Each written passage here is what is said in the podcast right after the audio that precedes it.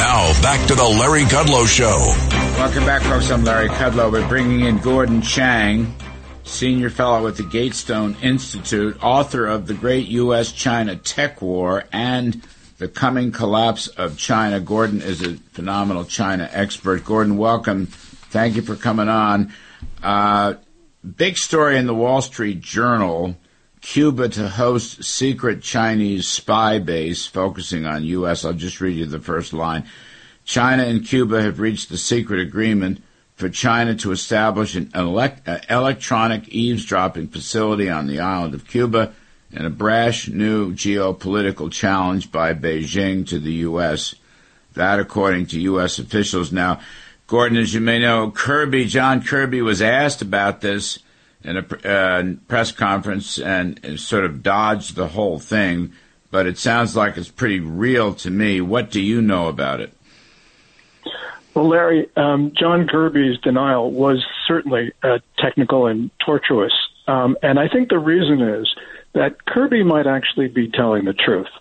But I do believe that Kirby is trying to mislead and deceive the American public with the truth because there have been reports, and these have been out there for years, Larry, that the Chinese are already in Cuba with mm listening posts for signals mm intelligence, especially at the Lourdes facility, which was perhaps the largest Soviet listening post outside the Soviet Union during the Cold War.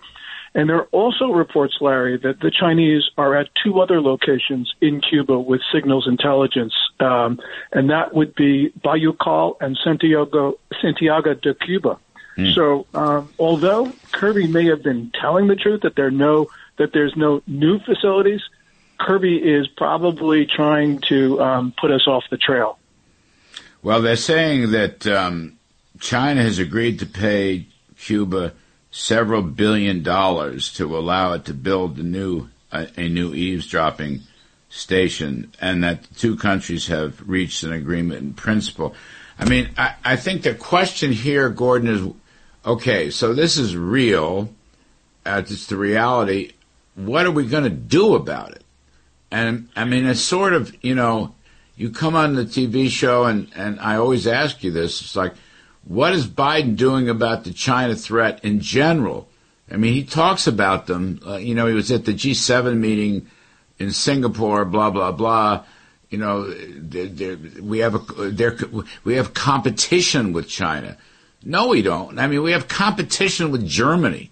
China's our adversary. They want to dominate. And here they are, you know, building up their eavesdropping in Cuba, which is whatever, 90 or 100 miles from Florida. What, what are they going to do about it, Gordon? Well, first of all, um, the United States has now diplomatic relations with Cuba, and this seems to me that we always have said, where the Obama administration said, "Look, you know, we're going to get leverage over the Castro regime." Well, if that's the case, um, then let's now use that leverage. And if we can't use that leverage, then let's get out of Cuba. But the other thing, Larry, and, and this I think is a broader question. Um, China is collecting much more intelligence about the United States directly from American soil. They do this in a number of different ways, and this is our country, and we can stop this. So these are things that we need to do. If we show China that we're serious about protecting our information, then maybe we'll be able to get somewhere.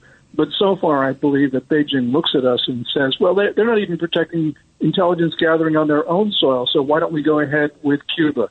And that is the fundamental problem with regard to China these days. What about the balloon, the famous balloon? I mean, that was an intel gathering uh, exercise. Yes. Well, you know about the balloon, um, and and this is this is another case where the Biden administration has been downplaying things. Even you know with regard to this Wall Street Journal report uh, on the Cuba facility, um, even Andrea Mitchell of NBC News hmm. has a story today which talks about is, and the headline is, is the Biden administration downplaying the threat from China? And the report itself is quite damning when you uh, go through it all. And so, really, that's the same thing with the spy balloon because uh, Biden last month at the G7 in Japan called it that silly balloon. Mm. But we are starting to understand that that silly balloon was seeing if China could disrupt our command and control signals to our um, nuclear ballistic missile submarines, um, to our um, uh, strategic B 2 bombers. And that really means that China is thinking of a first strike uh, with its nuclear weapons on the United States. So that's not silly, at least in my vocabulary. Uh, going back to this Wall Street Journal story, last month President Biden sent CIA Director William Burns on a secret trip to Beijing, and National Security Advisor Jake Sullivan held talks with a top Chinese official in Vienna. Uh, do you know anything about that? Well, um, Wang Yi is that official that Jake Sullivan met, and they and they talked for ten hours. Um, mm. Really, what we're seeing is the Biden administration working very hard, very ardently to establish communication lines with China. And it is pleading, um, and Beijing is enjoying this because they will view, for instance, um, Secretary of State Blinken going to Beijing as a capitulation by the United States.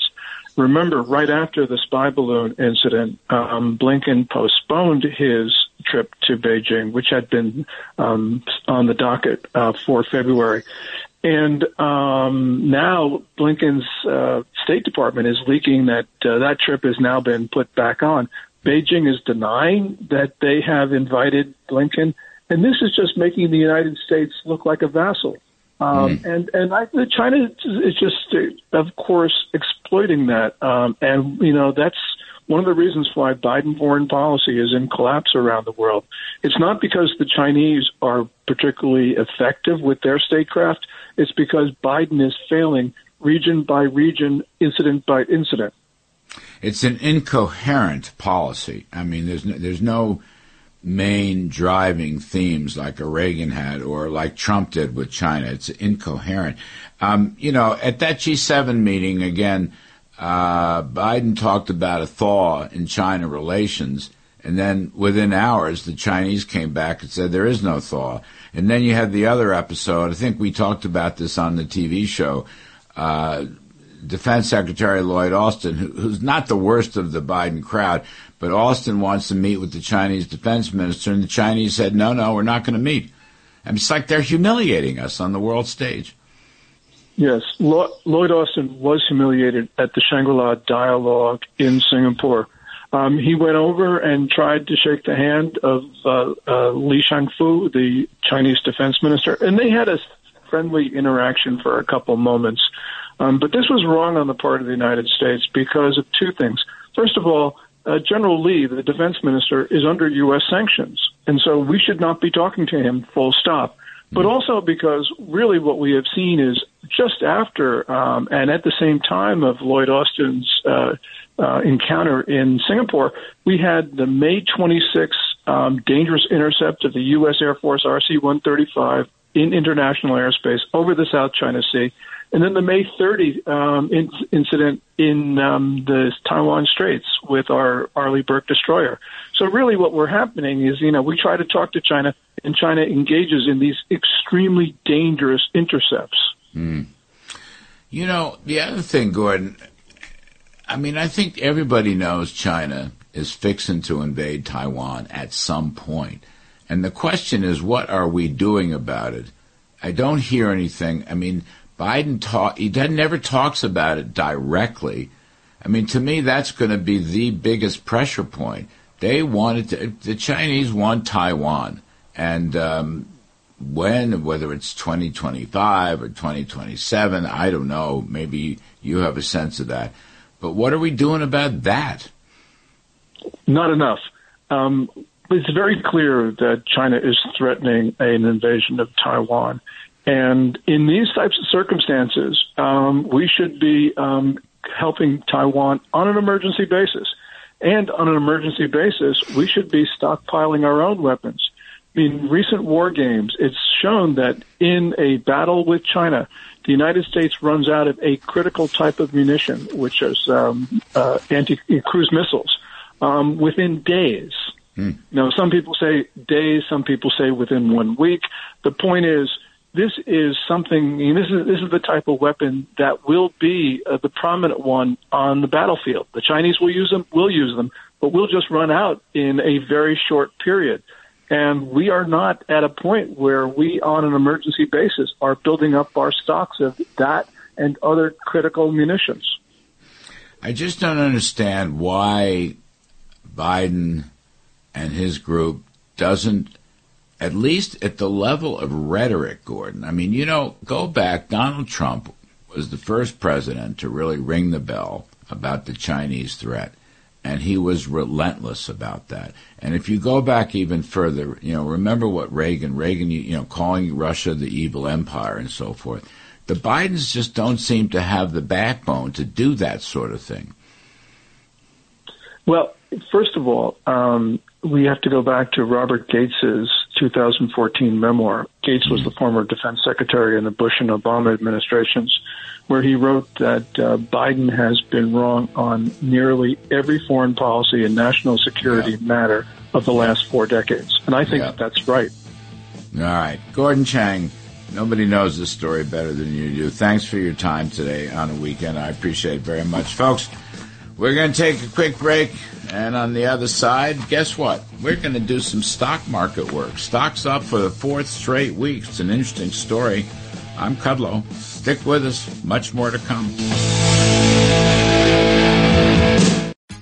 Tax day is coming. Oh, no. But if you sign up for Robinhood Gold's IRA with a 3% match, you can get up to $195 for the 2023 tax year. Oh, yeah. Sign up at Robinhood.com slash boost by tax day to get the biggest contribution match on the market. Subscription fees apply. Investing involves risk. 3% match requires gold for one year from first match. Must keep IRA for five years. Robinhood Financial LLC member SIPC.